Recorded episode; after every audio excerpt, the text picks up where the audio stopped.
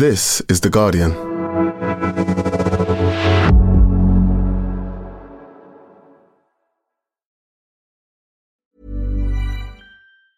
Tired of ads barging into your favorite news podcasts?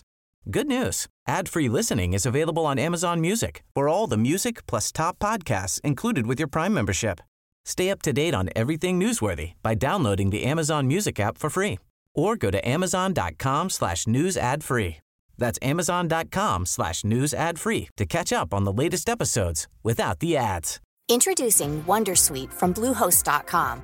Website creation is hard, but now with Bluehost, you can answer a few simple questions about your business and get a unique WordPress website or store right away. From there, you can customize your design, colors, and content. And Bluehost automatically helps you get found in search engines like Google and Bing. From step-by-step guidance to suggested plugins, Bluehost makes WordPress wonderful for everyone. Go to bluehost.com/wondersuite.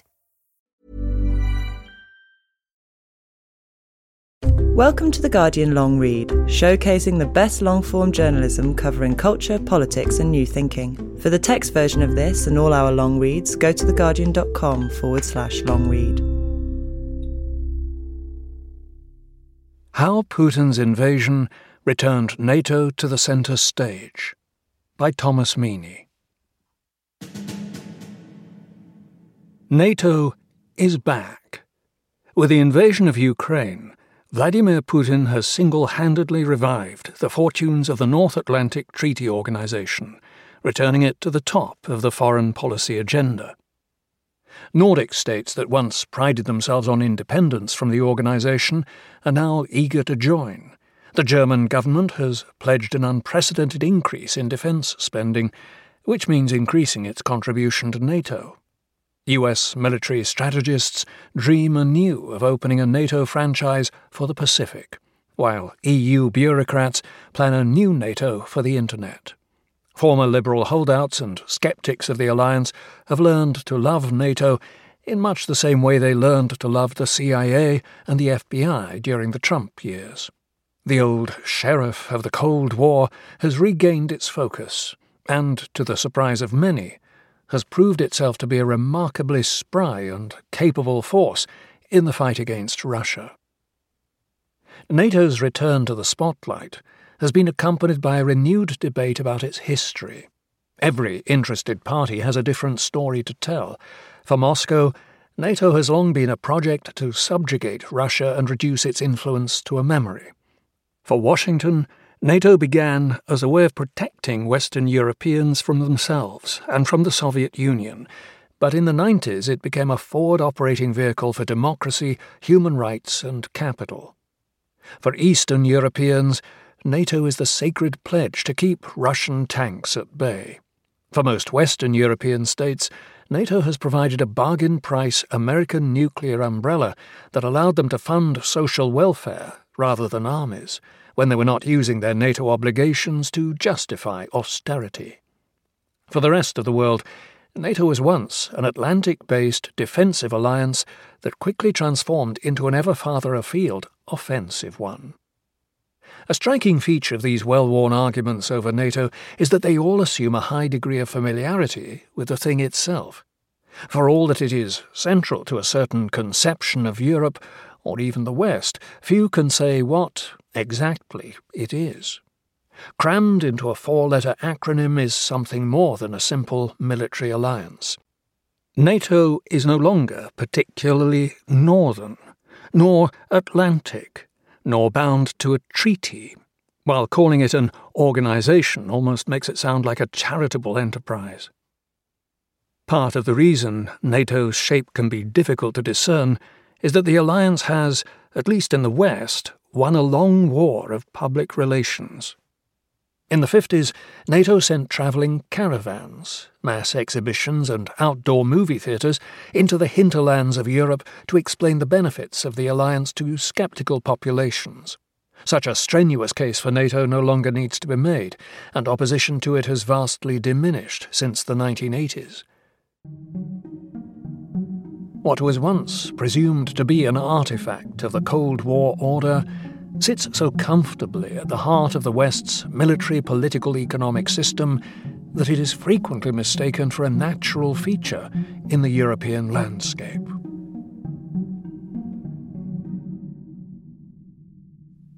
On paper, NATO is an alliance of 30 nation states committed to free institutions and bound together by Article 5 of its charter, which holds that, albeit conditionally, members will collectively defend any member that is attacked. Born in 1949, NATO sees itself as the younger sibling of other international institutions of mid century vintage, the UN and the GATT, which became the World Trade Organization, and takes pride in having kept the European peace for more than half a century. Militarily, if not economically, NATO has largely fulfilled the mission its first Secretary General Hastings Ismay set out for it to keep the Russians out, the Americans in, and the Germans down. Though primarily a military alliance, NATO is also a culture, or as NATO's third Supreme Allied Commander Alfred Gruenther declared, NATO is a state of mind. NATO company towns dot the continent Brunssum, Ramstein, Geilenkirchen, Oberammergau, Uedem, Aviano, Świętoszów. There are NATO schools for NATO employees' children, and NATO academies and centres where NATO military curriculums are taught, smart training for smart defence. The NATO Defence College in Rome, a NATO underground pipeline for jet fuel that runs through Germany, a NATO songbook, a NATO hymn, a Bing Crosby NATO ballad, a NATO phonetic alphabet, Alpha, Bravo, NATO funded grants and university chairs, an annual International Model NATO for University Students, a NATO Hermes scarf, a NATO golf club in Belgium for handicap 36 and below, and a NATO headquarters in Brussels, which houses the British funded counter propaganda unit, as well as the NATO Museum, or what is known in NATO speak as an Arts Heritage Hub, which exhibits copies of ancient Greek statuary and a large number of unremarkable wooden desks. NATO's budget, on paper, is a relatively modest 2.5 billion euros, with contributions from all member states. But the $800 billion US defense budget guarantees that NATO can spend much of its own funds on bureaucratic upkeep. Despite some nods to how it produces all decisions by consensus, NATO makes little attempt to hide the fact of American primacy in the alliance. In the official legal procedure for leaving NATO, the Charter declares that a state must declare its intention not to NATO's Secretary General, but to the President of the United States. In practice, NATO is above all a political arrangement that guarantees US primacy in determining answers to European questions. The political headquarters of NATO are located in a new modernist building in Brussels, but its most significant military command centre is located in Norfolk, Virginia. Every Supreme Allied commander since 1949 has been an American military officer. NATO itself has no forces of its own. It comprises about 4,000 bureaucratic personnel who coordinate its activities around the world. NATO military forces at any given time are made up of forces voluntarily seconded by member governments, with the US as the main contributor. NATO's wars and engagements which have dragooned Luxembourgers and Turks into fighting in Korea and Spaniards and Portuguese into fighting in Afghanistan, have typically been authored by Washington. Even wars that have been primarily fought by Europeans, such as the NATO intervention in Libya, have relied overwhelmingly on American logistics, fueling stations, and hardware. The crown jewels of NATO are its nuclear weapons. In theory, the three NATO nuclear powers, Britain, France, and the US, coordinate the nuclear defense for the rest of the alliance. NATO maintains nuclear forces on the continent, but they are largely ceremonial. If Moscow lobbed a nuclear missile at Brussels, the initial response would come unilaterally from Washington, since following actual NATO procedures involves laborious protocols. The nuclear group in NATO would first have to confer and agree to respond, and then request Washington's portion of the nuclear code in order to launch the missiles stationed on their territory. Nuclear capable aircraft in Belgium are flown and maintained by Belgians, as is the case in Germany, Italy, and the Netherlands. But none of these weapon systems are on the same high alert that the American president is capable of activating without any other NATO member's permission. Only France and Britain, which have their own fully independent nuclear forces, have the possibility of eliminating their enemies in a nuclear strike without consulting the White House.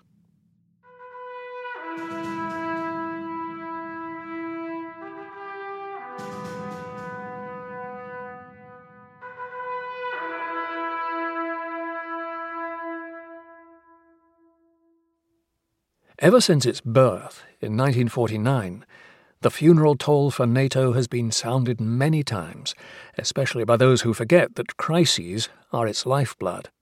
The alliance itself was very nearly stillborn. At the end of the Second World War, Franklin Roosevelt expected both Western and Soviet troops to leave Central Europe within two years. But Western European statesmen wanted the US to provide a security guarantee while they rebuilt their economies.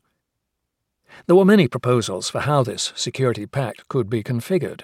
The American strategist George Kennan proposed a dumbbell system, in which Western Europe would have its own defence system, while Canada and the US had a separate one that could come to Western Europe's aid in the unlikely event of a Soviet invasion. The prominent liberal journalist Walter Lippmann argued that there was no point in the US stationing troops in Europe in a world in which nuclear weapons had rendered conventional forces redundant. But leading anti communists such as Ernest Bevin and Dean Acheson rejected this vision. They knew that the Red Army, which had just vanquished the Nazis, was not only the strongest force on the continent, but also an alarmingly popular one in Western Europe. Instead, Bevin and his European counterparts formed what they called the Western Union, which extended the post war Dunkirk Treaty between France and the United Kingdom to include Luxembourg, the Netherlands, and Belgium. When this organization asked Washington to provide a binding security guarantee, American diplomats took control of the project and steered it into what would become NATO, a much more expansive security pact that included 12 member states, with the US in the lead. At the time, the debate about enlargement was about whether or not to include states like Italy in the alliance. Kennan thought the idea of NATO extension into southern Europe weakly provocative toward the Soviet Union, and that it set the stage for limitless expansion. He believed NATO only made sense as a pact among what he saw as racially and culturally similar North Atlantic peoples, and bemoaned an alliance that would have the effect of freezing Cold War battle lines across the middle of Europe. From the start, NATO was unpopular with member publics. Harry Truman could not afford to risk mentioning his plans for the North Atlantic Alliance to a war weary American public in his first campaign for the presidency. French communists and nationalists, opposed on nearly every other issue, jointly protested France's entry into NATO in 1949. There were enormous anti NATO insurrections across Italy. The largest uprising in Iceland's post war history occurred when the island nation joined the alliance. An extensive repertory of Icelandic anti NATO anthems and songs sprang up during the negotiations between Reykjavik and Washington. On the eve of Iceland's NATO membership, the communist novelist and future Nobel laureate Halldór Laxness published The Atom Station, an Icelandic remains of the day, in which a young serving woman from the north witnesses the Reykjavik elite sell out the country to NATO officials behind closed doors. The first post war decade was tumultuous for NATO. With Europe's economic recovery in full swing, the conviction that the continent needed an American security guarantee was weakened. Truman's Korean War showed how easily the US could become overextended. In response, Western European leaders drew up plans for the European Defence Community, which would combine the fledgling armies of West Germany, France, Italy, and the Benelux countries. But this plan for a European army fell apart almost as soon as it was floated. Britain saw the combined force as a threat to national sovereignty. The French government, meanwhile, was more worried about a resurgent Germany than a Soviet invasion. Paradoxically, then, this early drive for autonomy from Washington on the part of Western European states ended up bringing them more tightly into the fold of NATO, which proved to be the only arrangement capable of plastering over their divisions. NATO may have begun as a security stopgap, but it soon became a guarantor of Western stability in ways beyond the imagination of its architects. For the US, massive defense budgets became a way of life and the least controversial way to facilitate public spending in a post war economy that still aimed at full employment. That the country was never fully reconciled to this permanent war posture is neatly captured in the ritual of nearly every post war American president promising, and failing, to reduce US troop levels in Europe. Meanwhile, for Western Europeans, American defense largesse allowed them to devote more of their surplus to their welfare states in an effort to appease their more militant labor movements. The political stability that NATO achieved in the 50s was never free from ruptures. In 1955, Washington ushered West Germany into the alliance to which the Soviets reacted with the creation of their own anti NATO security system, the Warsaw Pact. A year later, NATO wobbled badly when the Suez Crisis exposed the divisions between members that wanted to cling to their colonial possessions and a Washington that was keen to win favour with Third World nationalists who might otherwise turn communist. Belgium, France, and the Netherlands had even initially wanted their colonies included in NATO, which was far too much for Washington. NATO Command had an ambivalent attitude toward the British Empire on the one hand, NATO helped accelerate imperial decline by, for instance, demanding Britain fulfill its obligations to station thousands of British troops on the Rhine, at the cost of more critical colonial nodes such as Singapore. But American strategists were also worried the British retreat from the resource rich Middle East would leave behind a vacuum, which NATO tried to fill by spawning the Middle East Treaty Organization, METO, one of several failed attempts to replicate itself. The 60s are remembered at NATO as a time of ongoing emergency. For years, Charles de Gaulle's patience with the alliance had been on a short fuse. NATO is a fake, he declared in 1963. Thanks to NATO, Europe is placed under the dependence of the United States without appearing to be so. Three years later, de Gaulle withdrew France and its nuclear weapons from NATO's command. This withdrawal was more theatrical than actual. France's participation in NATO exercises and technology sharing remained nearly unchanged, and it was still a NATO member. De Gaulle's decision was partly the result of his delusion about the status of France as a great power, but he also, more imaginatively, saw Russia as a natural part of Europe, one cordoned off by a Cold War that he believed would one day be over. In de Gaulle's view, Washington's capitalism and Moscow's communism were converging toward a remarkably similar technocratic society. He saw NATO as a deliberate American attempt to slow down history in order to prolong the moment when Washington was the leading world power.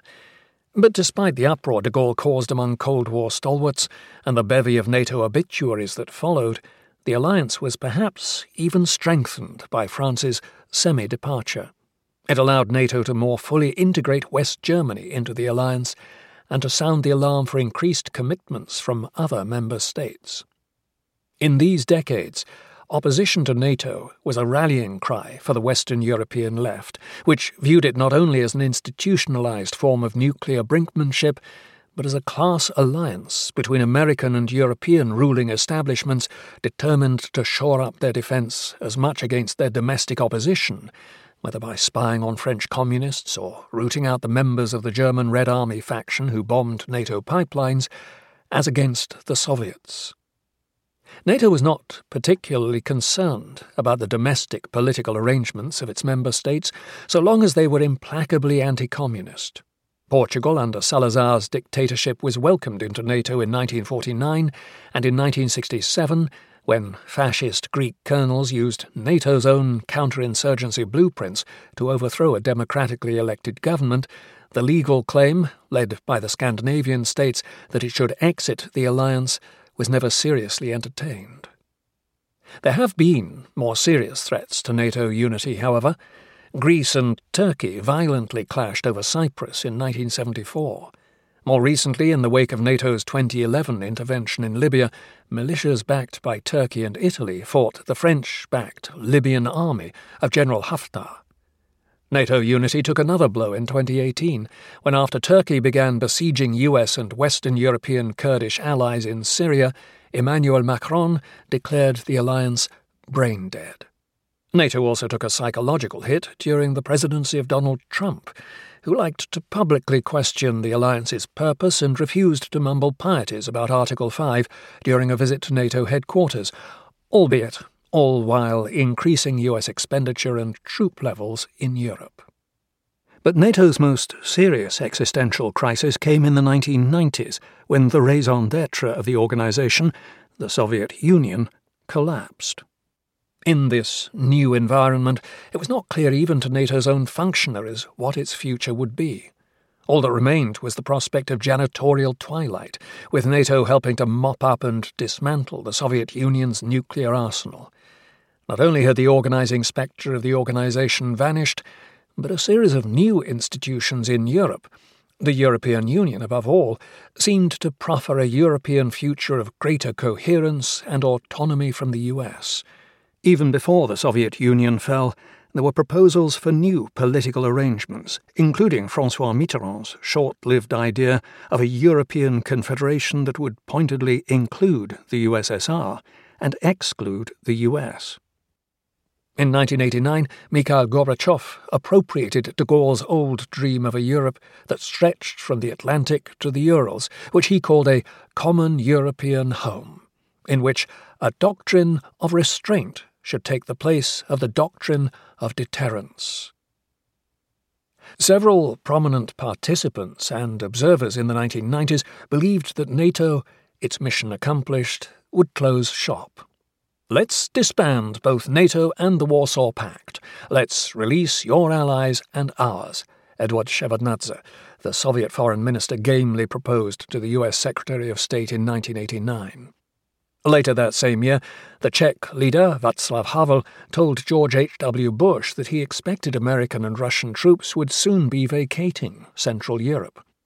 Prominent American strategists agreed. With the collapse of the Soviet Union, it was time for Europeans to take their security back in their own hands, with the US withdrawing its troops from the continent.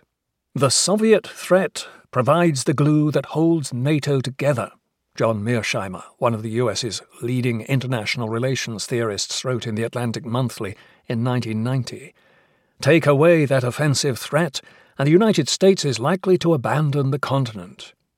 To glance at the output of NATO bureaucracy from the 1990s is to witness a sea of panicked position papers outlining ways to prolong the life of an ailing patient.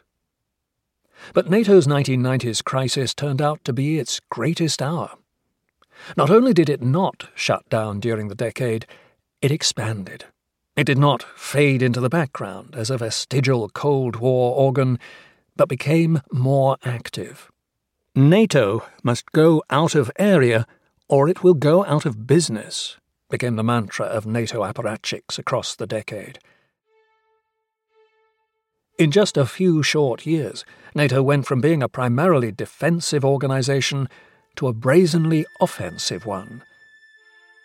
From being a geopolitically conservative custodian of the status quo to an agent of change in Eastern Europe. How did this happen?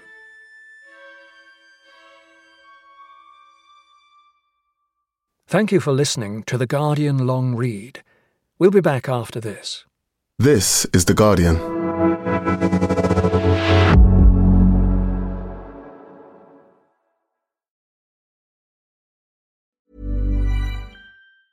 Tired of ads barging into your favorite news podcasts?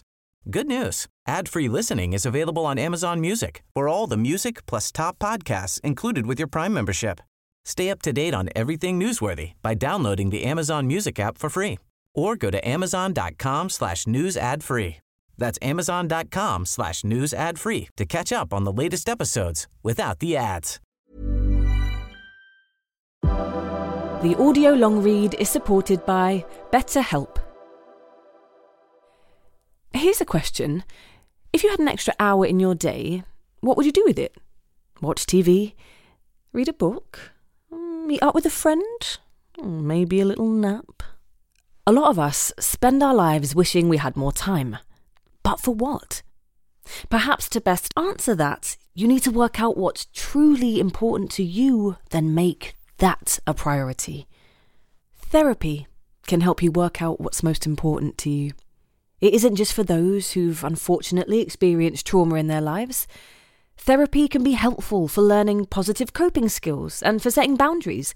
It can empower you to be the best version of yourself. If you're thinking of starting therapy, give BetterHelp a try. It's entirely online and designed to be convenient, flexible, and suited to your schedule. Just fill out a brief questionnaire to get matched with a licensed therapist and switch therapists anytime for no additional charge. Learn to make time for what makes you happy with BetterHelp. Visit betterhelp.com slash audiolongread today to get 10% off your first month. That's betterhelp, H-E-L-P com slash audiolongread.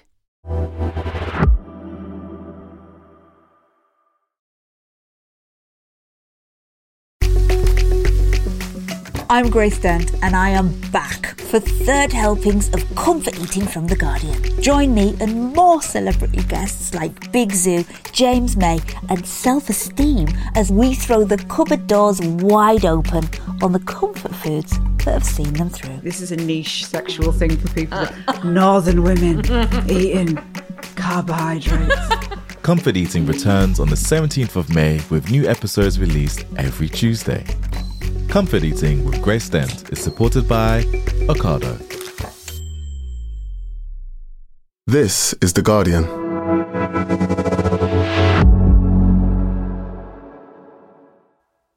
Welcome back to the Guardian Long Read. As the George H.W. Bush administration surveyed the ruins of the Soviet Union, they determined that the new challenge for NATO was not the nascent Russian Federation, but a unified Europe. We must seek to prevent the emergence of European only security arrangements which would undermine NATO, read the draft of a leaked 1992 National Security Council memo. In its rhetoric, Bush's administration was cautious about NATO expansion. But in practice, it was Cold War triumphalist. Over the vociferous protests of Gorbachev, Bush incorporated a newly unified Germany into NATO. Soon after, NATO's training of Ukrainian troops began. When Bill Clinton became president in 1992, the real difference was that the rhetoric of expansion matched the practice.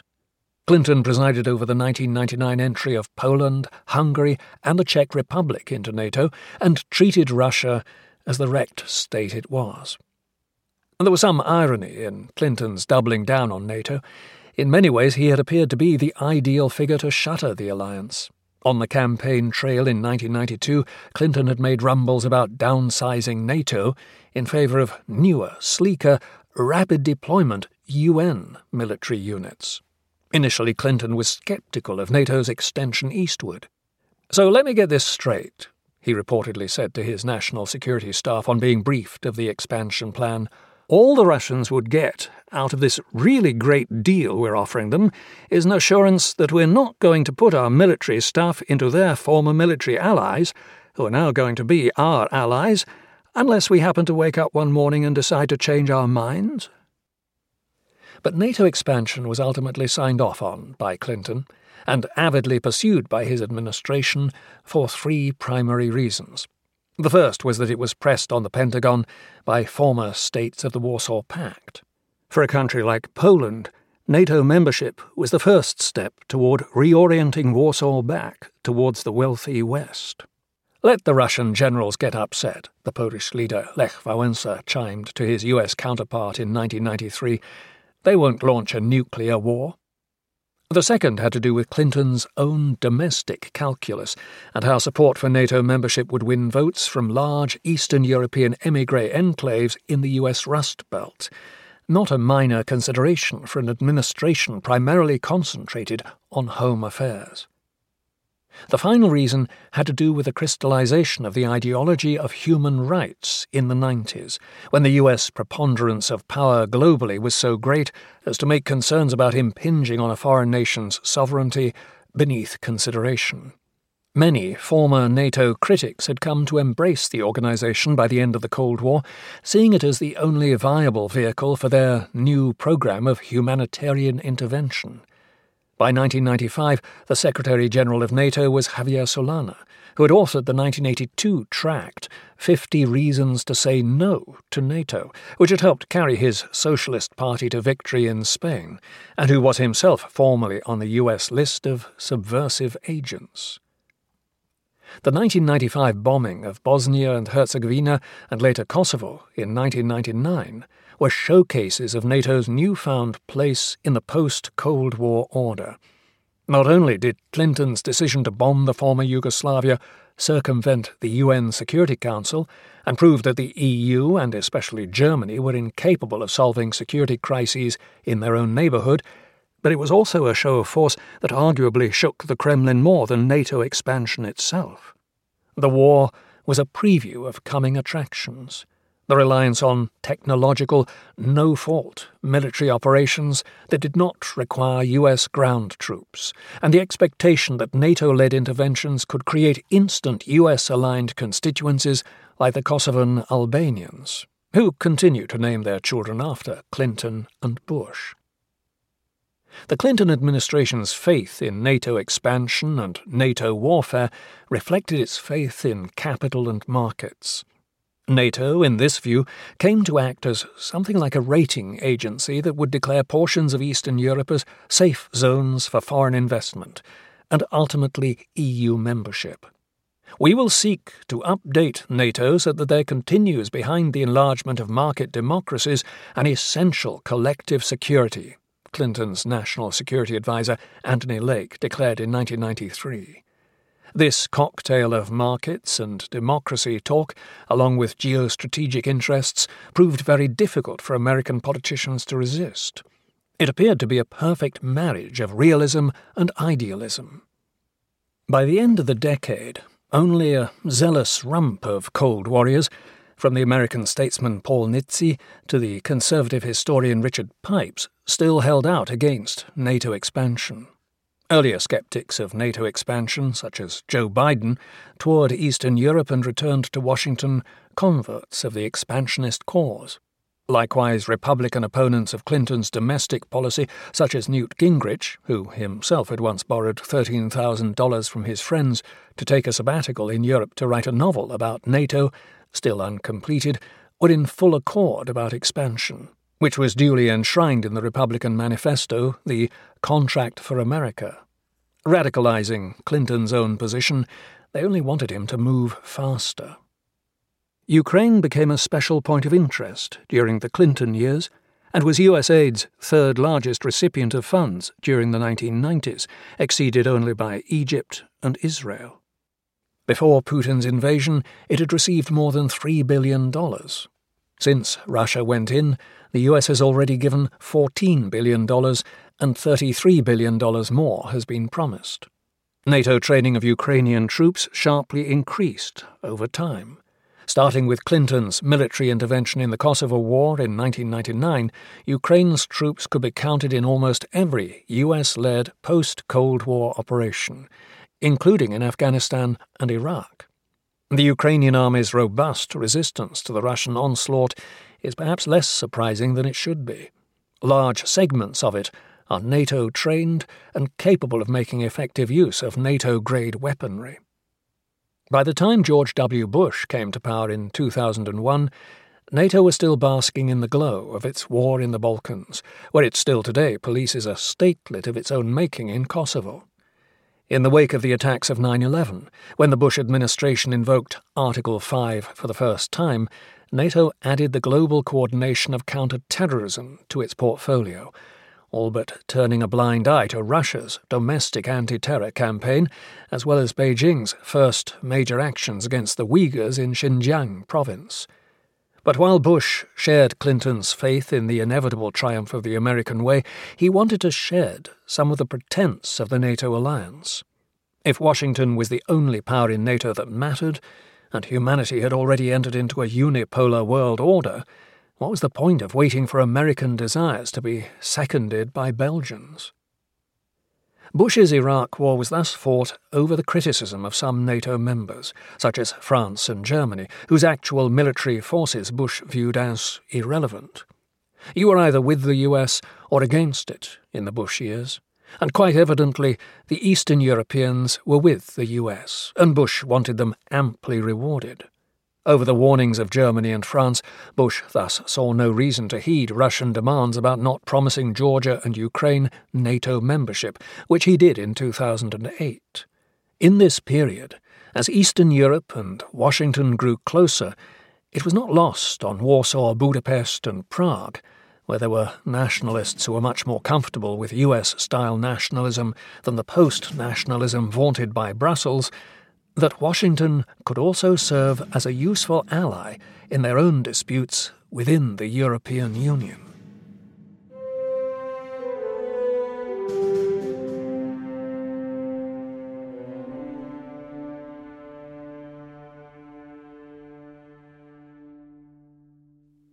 Washington's most steadfast allies in NATO today are Poland and the Baltics. If forced to choose between either the hegemony of Berlin or Brussels or that of Washington, for Eastern European leaders, Washington wins every time. Whereas Britain has specialized in hosting Russian capital, Germany in consuming Russian energy, and France has historically seen Russia as a potential strategic partner, Poland and the Baltics never cease to stress the threat to their hard won sovereignty. Washington has come to share their view of Russia. It is no longer worth resetting relations with an unredeemable country. For many hawks in Washington, Russia needs to stay irredeemable if NATO is to continue pointing to the vast gulf that separates states under its wing from the barbarians at the gate. From this perspective, a strong, liberal, democratic Russia would perhaps have posed an even greater challenge to US hegemony in Europe than an autocratic, revanchist, but ultimately weak Russia. If Eastern European states are convinced that NATO safeguards their sovereignty, it would seem that the reverse applies to Europe more widely.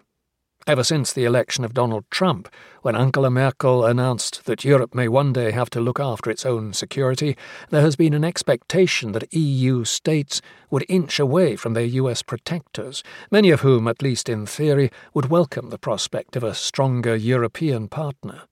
But in practice, NATO often tugs Europeans away from their own self declared interests. In 2010, the government of the Netherlands fell when the public rejected its lockstep obedience to NATO's Afghanistan mission. Already under US pressure for forging closer energy ties with Russia, Germany may now need to placate NATO by sending heavy weaponry to Ukraine and cutting itself off from Russian energy altogether. This apparent split between European and US interests has continued to galvanize a handful of European thinkers. In 2018, Germany's grand man of the left, Hans Magnus Enzensberger, described NATO as a tributary system with member and associate states sending periodic offerings of soldiers for Washington's wars. His French counterpart, Regis Debray, echoing de Gaulle, has called NATO nothing more than the military and political subordination of Western Europe by the United States. For years in Europe, there has been mesmerizingly vague talk of a new initiative called the European Security and Defence Identity, which is somehow meant to emerge, like Athena, from the head of NATO. But Russia's invasion of Ukraine has revealed how deceptive European steps towards autonomy are, and how deep set the institutional lock of NATO is over the continent. The idea of Europe's strategic autonomy goes too far if it fosters the illusion that we can guarantee security, stability, and prosperity in Europe without NATO and without the US, the German Foreign Minister flatly declared already in 2020. If anything, NATO's power and relevance is due to increase in the coming years, and the increase in European defence spending, which is still puny in comparison with Washington's, only means that there will be more material under NATO purview. From the expanses of the Sahel to the banks of the Dnieper, there is ever less wriggle room under Washington's supervision. The trouble with the drive for European defence autonomy is not merely that, like the rollout of the European defence community in 1952, it could backfire, but rather that, considering what the European Union is today, if it ever did succeed in taking a more militarised form, this would hardly be a rosy prospect a competent EU army patrolling the Sahel for migrants, enforcing an elaborate repatriation system, and forcing regimes in Africa and Asia to continue being extraction points for its resources and receptacles of its trash, would only serve to clinch the status of Fortress Europe as a vanguard of xenophobic neoliberalism. The English historian E. P. Thompson argued in 1978 that NATO-politanism was a form of extreme apathy, a pathology wrapped in an empty ideology that only knew what it was against. But Thompson was writing at a time when calls to abolish the alliance were not yet a weary incantation. In 1983, NATO's placement of Pershing missiles in West Germany could still summon one of the largest protests in post war German history. But if NATO's institutionalization of nuclear brinksmanship was once considered a lethal gambit by many citizens of NATO states, today NATO's recent wars in Libya and Afghanistan have proceeded without domestic hindrance, despite their abject failure and having manifestly made the world more dangerous.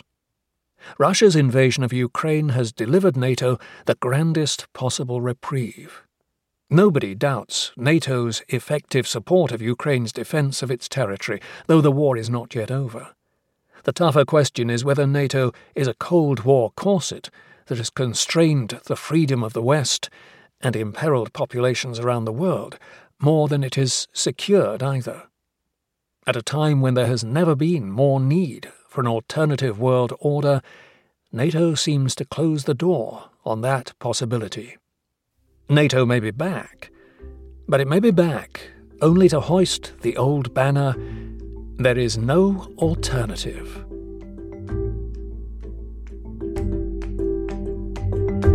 For more Guardian long reads in text and a selection in audio, go to theguardian.com forward slash long read or find us on SoundCloud at soundcloud forward slash The Guardian Long Read.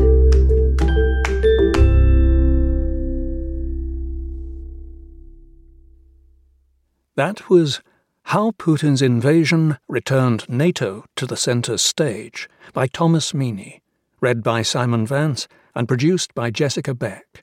The executive producer was Max Sanderson. This is The Guardian.